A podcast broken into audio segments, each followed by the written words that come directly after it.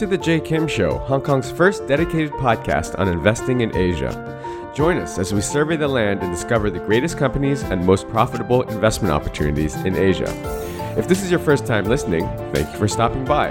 This podcast is produced every week with the goal of providing actionable insights to you, the listener, with every single episode. And now, on to the show. This week's show guest is Larry Lipsher, who happens to be my tax accountant here in Hong Kong. Larry's been a practicing accountant specializing in taxation for over half a century. He's worked most, most of his life in Asia and was licensed to practice as a C P A in China. He's also the author of multiple books on taxation and is a frequent guest speaker at international tax conferences. So you might be wondering why I have my tax accountant on the podcast. Well, surprisingly, I've gotten a lot of questions about tax implications for U S citizens living abroad after President Trump took office. And of course, after this explosion in cryptocurrency investing that we've seen in the last two years. So I thought it might be good to get an expert on the show. Let's get on to it.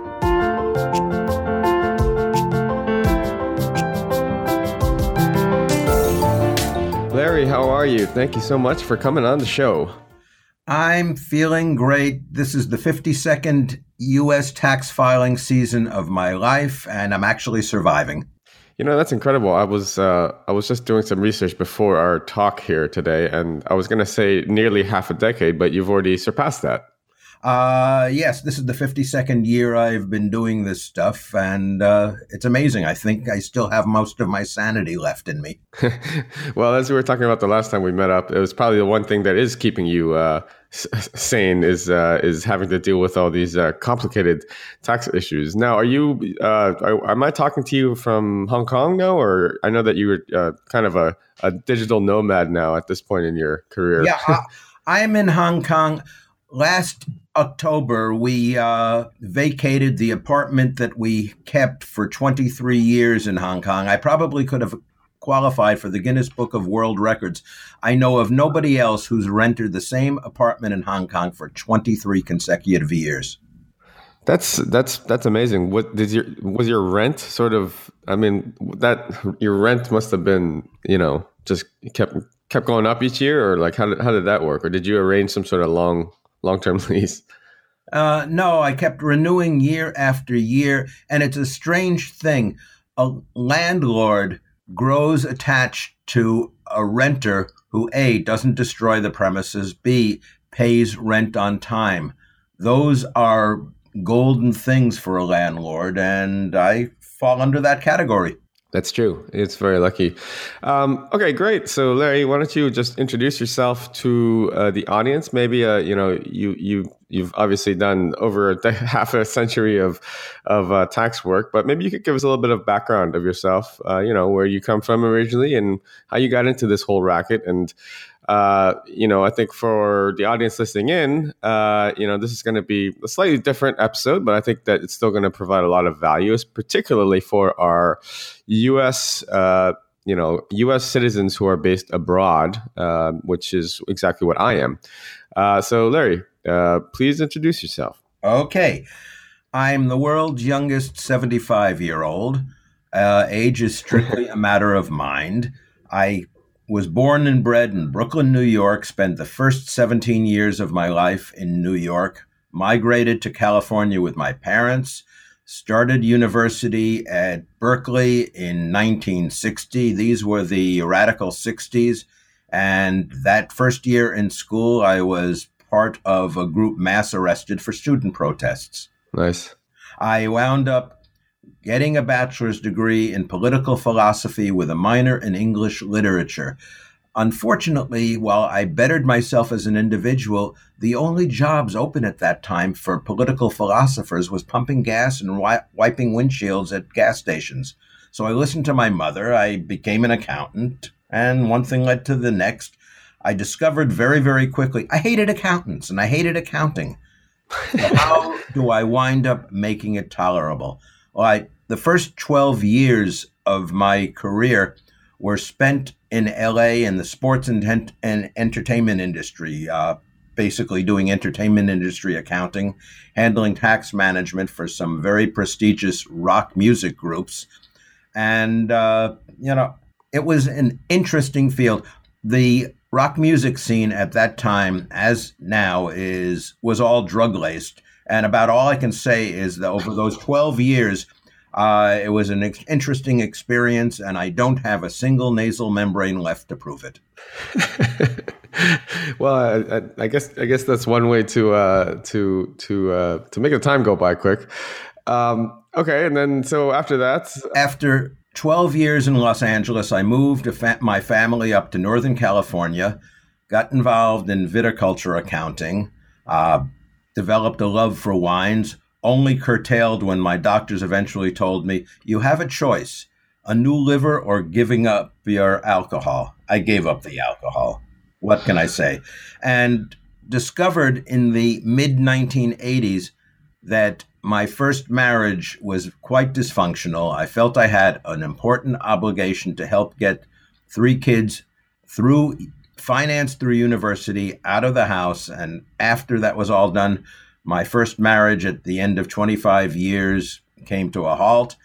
In nineteen sixty-two, I took a course in government and politics of Asia, discovered China through Edgar Snow's Red Star Over China. China became a hobby, so to speak. And in nineteen in the late nineteen eighties, I started coming out here and discovering things. By ni- by late nineteen ninety, I made the jump across the Pacific Pond, came to Hong Kong, discovered that if I stayed in Hong Kong, all I'd be doing was U S tax work. So I moved to Shenzhen through nineteen ninety-four, when my wife and I, I was remarried in nineteen ninety-three, met a wonderful Guangzhou girl in nineteen ninety-two, and by nineteen ninety-four, we were, for all intents and purposes, living in Guangzhou, where, which has been basically my primary residence since December fifth, nineteen ninety-four. Wow, so over twenty years, uh, sort of in China. I mean, China was a completely different different world back then. I mean, it's it seems to be evolving at a very rapid pace, but particularly, you know, southern China, Shenzhen, Guangzhou. You know, we've seen Shenzhen just sprout up like a, a crazy weed across the border. Jay, you have no idea. There are no words available, no visuals that can really describe living in Shenzhen and watching a small town of three hundred fifty thousand people grow to fourteen and a half million people. It's incredible. Double-digit growth over a sustained period had never occurred any place in the world like this before. And it just it was just amazing. It's It was mind-boggling. If you think Shenzhen is mind-boggling now, you should see how it has transformed. It's an utter mir- miracle. Now, I, I know that you're you're you were licensed to to as a C P A in China. Is that correct? Uh, that is correct. In nineteen ninety-nine, I was president of the American Chamber of Commerce South China, and this was about the time that there was a trade dispute. Uh, or basically, the United States bombed the Chinese embassy in Belgrade when Yugoslavia still existed. Ah. And there were virtually no communications. I represented not the American government, but the American citizenry, and I was de facto chairman of the international business community in Guangzhou. I put AmCham, much to the consternation of the U S State Department, into a summer trade fair. It turned out that our booth was the most widely visited. And at the end of the trade fair, they had a banquet. They put the U S Consul General at the rear of the room, sitting with the Xinjiang trade people. They put me up on the dais at the head table. And I looked at my wife the next morning and said, "Let's take advantage of Guanxi." Yep. I'm owed it after apparently giving an awful lot of face. One thing led to another.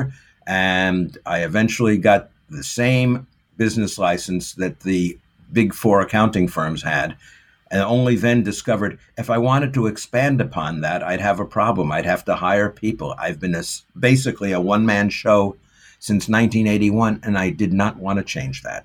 a solopreneur, uh, if you will. So Chinese accounting is an interesting uh, subject area, because from an investor sort of financial standpoint, it always is the one area that no one can figure out. And it's, it's kind of the one area that uh, people, uh, you know, it it, it kind of, It, it deters them from actually investing into Chinese companies, is because of uh, quote unquote uh, shoddy accounting standards, if you will. Um, so I'm not sure exactly what uh, how that differs from from what you've seen, uh, you know, either on the personal tax level or on the corporate level. But uh, you know, I'm sure that uh, you know it, it's it's strong enough that uh, investors, sophisticated investors, are hesitant to enter the market. Well, you know, way back when. You visited a small town, a town or village, and the accountant for the company town recognized the fact that the company was technically bankrupt. What do you do? Do you be an honest accountant and put the entire town out of work, or do you fudge things? And this is how accounting grew. Obviously, now there's far more accountability, and you can't get away with that, but this was the rule of the game way back when. And I can't honestly say that Western accounting is any different. When I got my training, I won't mention the name of the company, but we just played around with inventory. Nobody ever picked it up on the certified audits. Right. I honestly don't trust accounting stuff and financial statements anywhere, especially after Sarbanes-Oxley, when there can be off the balance sheet assets and liabilities. Of what bal- of what value is the balance sheet truly if it's not really reflecting the entire company? That's a great point, actually. You know, I mean, I think that a lot of Americans or Westerners are uh, influenced by mainstream media uh, and have a sort of negative perception of China. But, you know, being someone that does live over here myself, and you obviously lived here for a long time, Uh, you're right. I mean, all ac- all accounting can be manipulated and uh, to to whatever you, you want your end goal is. So, um, so that's quite interesting. So, Larry, I want to uh, I want to dig into sort of, you know, I mean, obviously, one of the, the big reasons that I, I wanted to get you on the show is to talk about the current uh, tax uh, environment for for um, for the U S. And I think a lot of people. Uh, A lot of people living abroad have, in the last couple of years, uh, been, whether they like it or not, have been uh, quickly, um, you know, brought up to speed uh, about foreign uh, sort of tax reporting requirements, um, and that's due to stuff like FATCA and FinCEN and all these these buzzwords that uh, we hate hearing as as U S taxpayers, because we it just makes us scared. So maybe you could just give us a brief overview uh, of how things have changed in sort of the last, you know, five to five plus years with the reporting requirements for U S uh, taxpayers abroad, and uh, and then we can maybe delve into a little bit about how things have changed since um, since the beginning of last year when uh, when President Trump took office. Oh, this is going to be fun for me. uh, let's start back in two thousand ten. Uh, HIRE was the name of an act that was passed by Congress in March of two thousand ten. It was a Jobs Act. Congress was functioning at two o'clock in the morning prior to adjournment, and Senator Chuck Grassley of Iowa shoved into the bill a seventy-seven page tax act known as fa- uh, tax rule known as FATCA on behalf of the I R S. And not one of the four hundred thirty-five members of the House of Representatives, nor the one hundred U S senators actually read what they voted upon, and you got FATCA, which now, in essence, precludes Americans outside of America from being able to open up bank accounts. They, oh, they can find a bank that will open up an individual account, but just try to open up a business account owned by America, Americans. You can't do that anymore, nor, for that matter, can you open up a brokerage account overseas. U S brokerages, if you have a current account but a foreign address, will be glad to sell your stocks for you, but will no longer buy stocks for you anywhere. Any U S brokerage. So this was all because uh, because of because of Chuck Grassley and FATCA, an agreement and double taxation avoidance agreements that the I R S, hell bent on uh, signatures, got from every place. Uh, among other things, the agreement that was signed in Hong Kong is far worse than I believe was signed anyplace else. Hong Kong gave away everything and got absolutely zero in return. Yeah, so I'm just trying to to digest to dissect this a bit, because basically, if you could, in in as as short and quickly as possible, summarize what exactly is the requirements of FATCA for that that deter uh, banks from from wanting to deal with any U S customers. Basically, banks now have got to report on an annual basis who their U S accounts are. Account name, account number, uh, and in essence, failure to do so would subject the bank or the brokerage house to a thirty percent penalty of all income they, they're making anyplace. Now, if you've got an H S B C earning millions of dollars from investments in the United States and they don't adhere to this, uh, they can basically ha- find themselves with a thirty percent withholding and no chance of getting the money back because it's a penalty. Uh, H S B C, Citibank, the big banks overseas can handle it. What about the small banks? The easiest thing for them is to say, okay, no more Americans. Right. I think it's incredible that the, that the U S had such was able to essentially bully all these uh, all these banks into to signing it, and and. How many different, I mean, is it basically all the country, the major countries around the world have signed this? Uh, they signed it and ad- agreed to adhere to U S rules. They had to because they didn't want to get into a financial fight with the U S Right. government.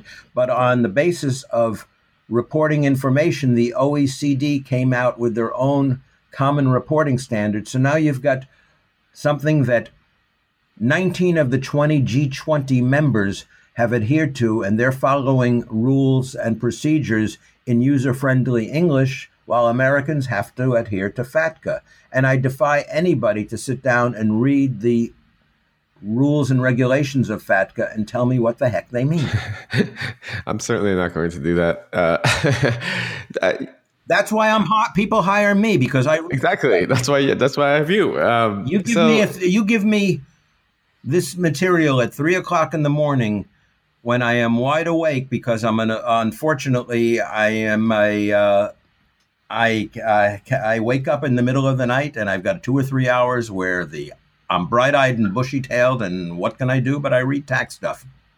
Tax is a holistic sleeping pill. It'll eventually put you back to sleep. This is very true. This is very true. You're not going to get liver cancer from uh, reading tax documents. Hopefully not.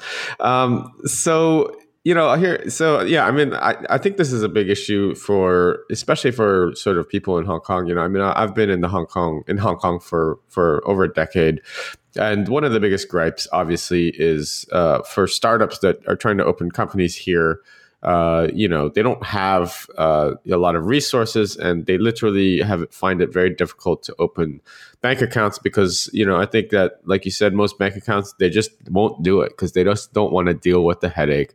If you have anything, even in your, you know, anyone in your in your company that is re- remotely linked to the U S, they're just going to be like, you know what, I'd rather not, I'd rather not deal with the U S, um, you know, find somewhere else. So this is actually a big problem for the ecosystem here, and it is uh, it has caused a lot of good companies to actually uh, move away or or start up in uh, other places that have more uh, friendly tax regime. So um, I think that this is an issue, uh, and I don't know if it's actually going to get any better. So maybe it's not going to get better. It's only going to get worse. Yeah, exactly. So, you know, every year I read your your tax letter that you send out to uh, to your clients, and uh, you know. I, I have this this when when I see the email come into my email box, I have a, a, a glimmer of hope that maybe maybe something good has happened in the last twelve months. But usually, it's always trending in in uh, and it's only gotten worse that direction. So, um, on that note, uh, let's talk about the the new administration and how things have changed under our dear President Trump.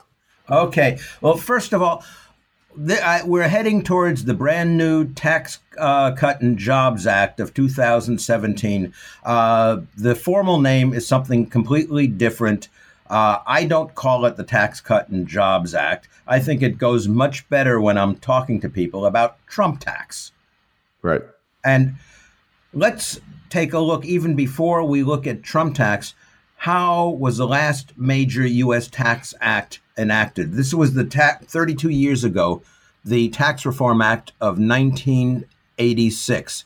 I was forty-four years old at that time. I per- I did not have a proverbial pot to piss in, and I took advantage of Trump of uh, the Tax Reform Act because there was such complete and utter chaos for three, four years, and it and it in es- in essence, I financed three kids through university because of Reagan and the Tax Act. But that Tax Act actually got underway right after the nineteen eighty-four congressional elections, when the stars for the Republicans were all already in alignment. There was a Republican-controlled House, a Republican-controlled Senate, a Republican president, and they started work on a tax act and found that the equivalent way back when of the Tea Party Republicans wouldn't go along with that. And it became a bipartisan effort, so it became a permanent bill.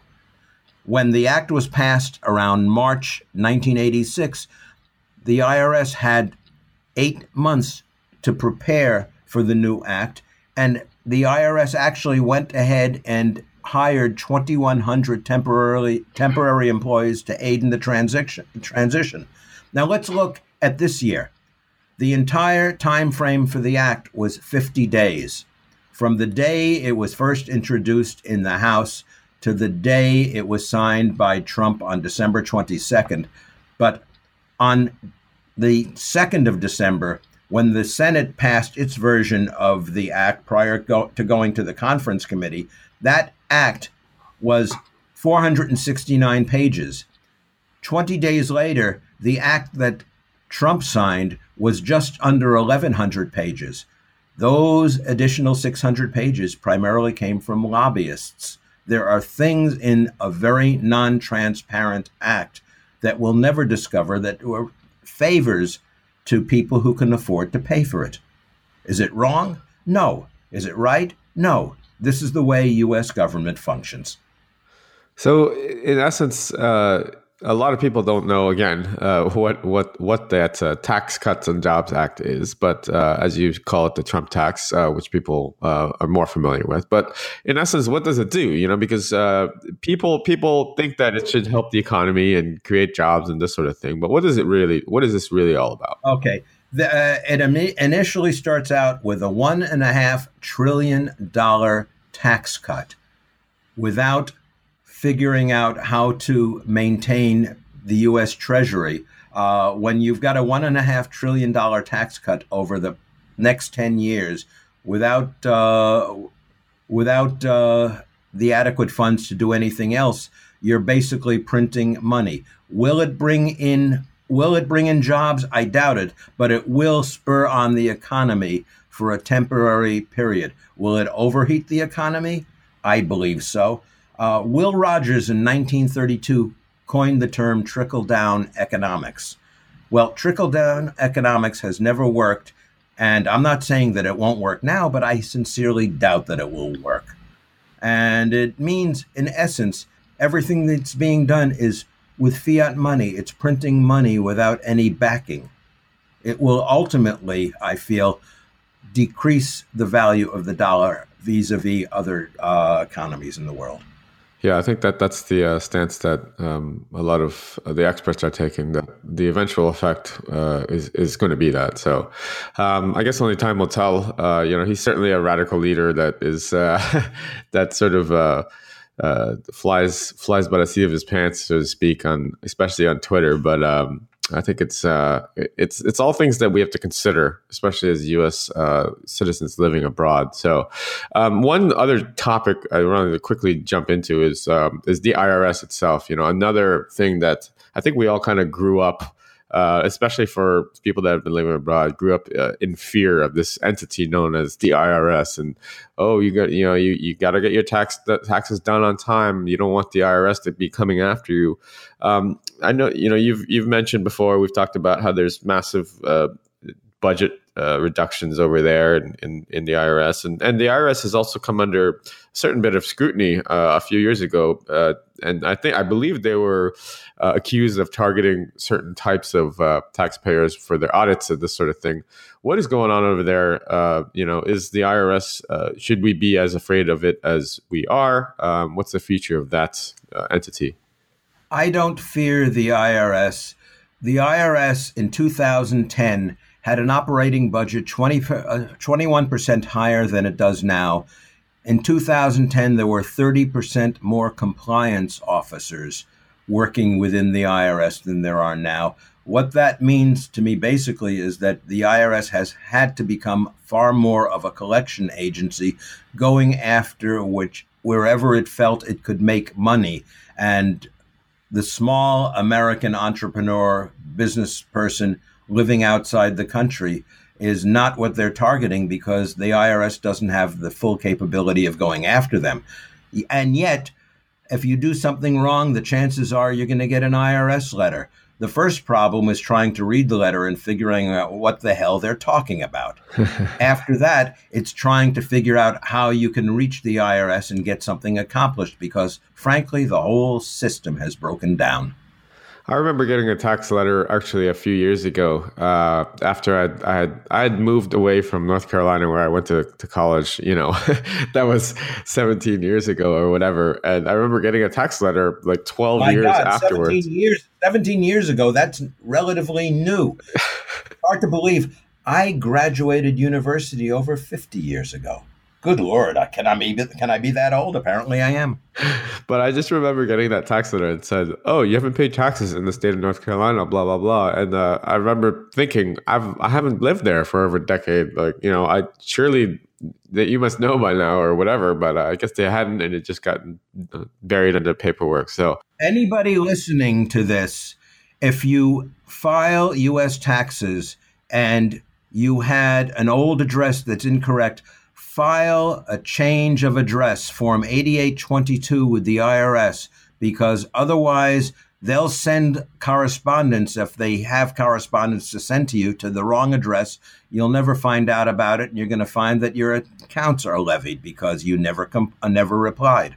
There you go. A nice little uh, tasty morsel treat from uh, fr- a freebie from from from Larry. Um, well, I have I have one final Uh, topic of discussion that I want to, to talk to you about today. Uh, and it's it's a very uh, buzzy and relevant uh, one. And it's uh, cryptocurrencies and investments uh, within that space, because I know that a lot of us uh, are dabbling into that. Uh, and no one actually knows how to deal with the taxes or what the ramifications are. And uh, for a, a while, people just kind of thought it was the wild, wild west and didn't even keep track of this sort of thing. Uh, from your standpoint, what is, how are cryptocurrency investments or transactions going to be taxed? And is it just going to be, I mean, from my standpoint, it's just going to be a nightmare, uh, trying to keep track of all these trades and stuff like that, uh, if people haven't done it already. That's where you got the problem. The I R S this year said trades are, you have a pro, uh, you have coin, uh, coin, uh, Bitcoin or Ethereum or any of the other ones, you sell it. It's not a trade. You sell it. Then you buy something else. They will not let you trade and make it tax-free. Each and every transaction has to be shown on its own. And this is where people are in trouble now, because they assumed we can trade and it's all tax-free. The I R S said, no, it's a transaction by transaction basis. There are no tax-free trades. When did they say that? When did that come out? Uh, mid er, Late two thousand seventeen, and they have come out with procedures for handling this. Those who are dabbling heavily in cryptocurrencies now have seen this, and uh, they're waking up to the fact that life isn't the way they thought it was going to be. But uh, I'm curious to to. I've dabbled a little bit. Luckily, I haven't dabbled heavily. But so is every single trade? I mean, is there going to be things like short-term and long-term capital gains? Yes. on? on Okay. Absolutely. It's treated like a stock, like a commodity. It's subject to orthodox capital gains and loss procedures. So, yeah, I mean, this is really interesting, because I think that, you know, there's a lot of these transactions that end up just disappearing because let's say you sent it to the wrong address and uh, it's a it's a novice mistake, but uh, you just end up losing that. So I guess that you could just write that off. I mean, it's it's really strange how this is all going to work. Uh, what can I say? It is really strange. The I R S issued rule, rules, regulations, and procedures, but for every rule, regulation, procedure, I can find a, an instance where you fall out of that standard deviation, and what do you do then?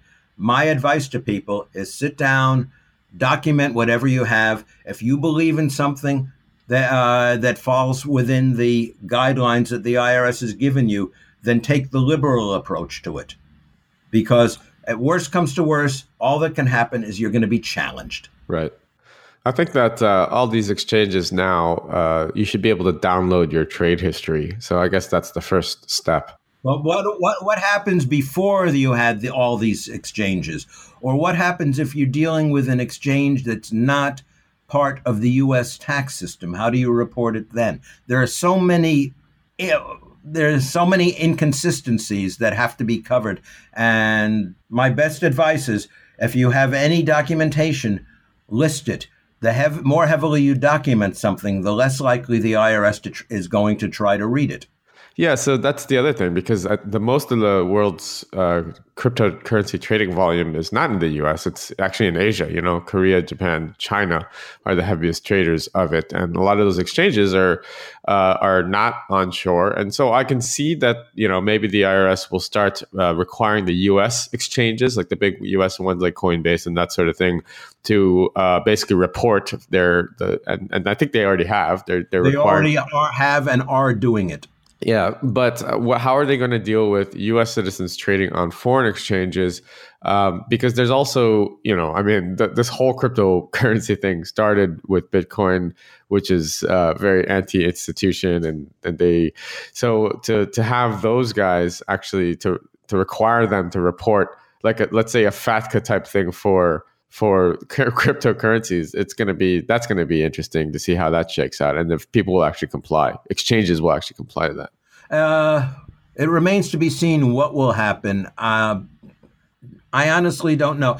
I learned a long time ago that when it comes to investments, I've discovered the law of reverse alchemy. If I buy it and it's gold, I die. You don't want to know what it turns to. So fast, it isn't funny. But with the exception of long-term real estate, I have been an ad. Uh, unfortunately, I'd, I'd adhered to reverse alchemy in virtually everything I did. Long-term real estate is an exception. I've done well in that. Thank God for that. Well, there you have it. Uh, Larry, it's been uh, such a pleasure having you on. Thanks for coming on and sharing your insights. I know that, uh, you know, before we, we part, uh, I just wanted to ask, uh, you know, you've obviously written a number of books on tax. You can kind of just Google uh, Larry Lipsher tax, and uh, on Amazon, you have a, how many books have you written now? I've written seven books. They have been critically acclaimed, but they are absolute worst sellers in the world. Nobody in their right mind voluntarily wants to buy a tax book. Well, I was going to say, you know, you talked about Guinness record, world records. You, you might uh, be, you might be challenging the uh, Guinness record of number of tax books written by a single individual. No, uh, I'm sure there's somebody who came out with more, and I'll tell you, I stop at seven, no more. All right, stop at seven. Uh, anyone who's written a book knows how difficult it actually is. Uh, the one thing that I do appreciate about your books is is they all have uh, very colorful uh, covers, uh, sort of cartoons and this sort of thing. So if you put an orthodox cover on a tax book, nobody will buy it. Yeah, uh, yes, that's very true. Uh, th- at least you're increasing your, your odds. Is there any exciting projects that you are working on uh, this year, uh, other than uh, you know enjoying your life and traveling, uh, being a digital nomad? Uh, no, I'm having a ball doing what I'm doing. I never thought, A, that I'd get to be my age, B, that I'd be as active that I as I am, C, living in Asia, which is where I want to be. Well, I think that you've deserved uh, the the life that you've created for yourself. Um, the the last question I have for you, and I'm not sure if you're actually taking on more customers at the moment. Uh, yes, I am. Okay, my wife, Catherine, is an enrolled agent. She's been working with me for the past five, six years just on taxes. And we're at the point where we actually are going to take advantage of Trump tax and taking on more cases. Excellent. So what's the best place that people can uh, find you or connect with you if they say they're a U S citizen living abroad and they want they want uh, some tax advice? P R C Taxman at yahoo dot com. There we go. P R C Taxman at yahoo dot com. I'll have that all linked up for people, the audience, in the show notes. Uh, Larry, thanks again. It's been such a pleasure. And uh, I am looking forward to, uh, you, actually for the audience uh, that are, is based in Hong Kong or come through here. I know that, uh, Larry, you give a couple talks every once in a while at the F C C. Um, and uh, those are pretty good. Do you have one, uh, another one scheduled up anytime soon? Okay, first of all, the F C C one I did on March fourteenth. If you just go to YouTube and type in my name, Larry Lipsher, you'll get that immediately. It was a, in total, it was a thirty-seven minute show with questions and answers, and uh, it was a good it was a good video. I'm doing another performance, so to speak, in Shanghai on April seventeenth, tax filing day. Ah, great. So anyone up there uh, should... Dinner should... starts at six thirty, all the booze you can drink. I want a raucous crowd because if they heckle me, I heckle back, and it's a hell of a lot more fun that way. Excellent. Thanks again, Larry. We really appreciate your time, and uh, and take care. We'll, we'll speak to you soon. And marvelous, we actually made it through before your kids woke up. Absolutely, we did it. Have a great day, Jay, and I'll speak. To, I know I'll be speaking to you soon. All right, take care. Okay, bye-bye now.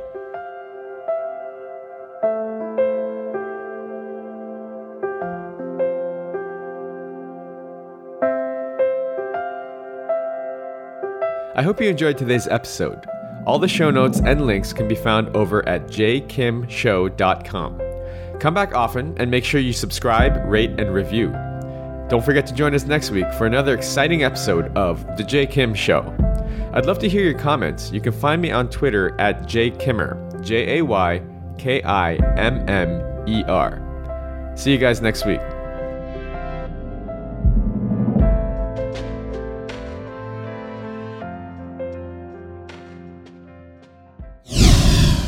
This podcast is brought to you by Hack Your Fitness, the high achiever's guide to getting ripped in under three hours a week.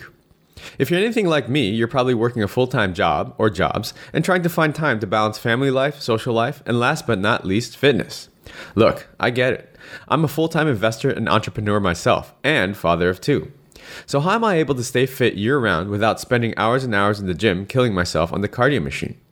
After struggling for the last fifteen years trying every workout and diet under the sun, I finally designed a system that allows me to achieve and maintain single-digit body fat for life in under three hours a week. Cardio not required. Head on over to hack your dot fitness and download my free thirteen page guide that teaches you the simple science behind efficient fitness and smart nutrition and gives you everything you need to know to finally take control of your life. That's hack your dot fitness.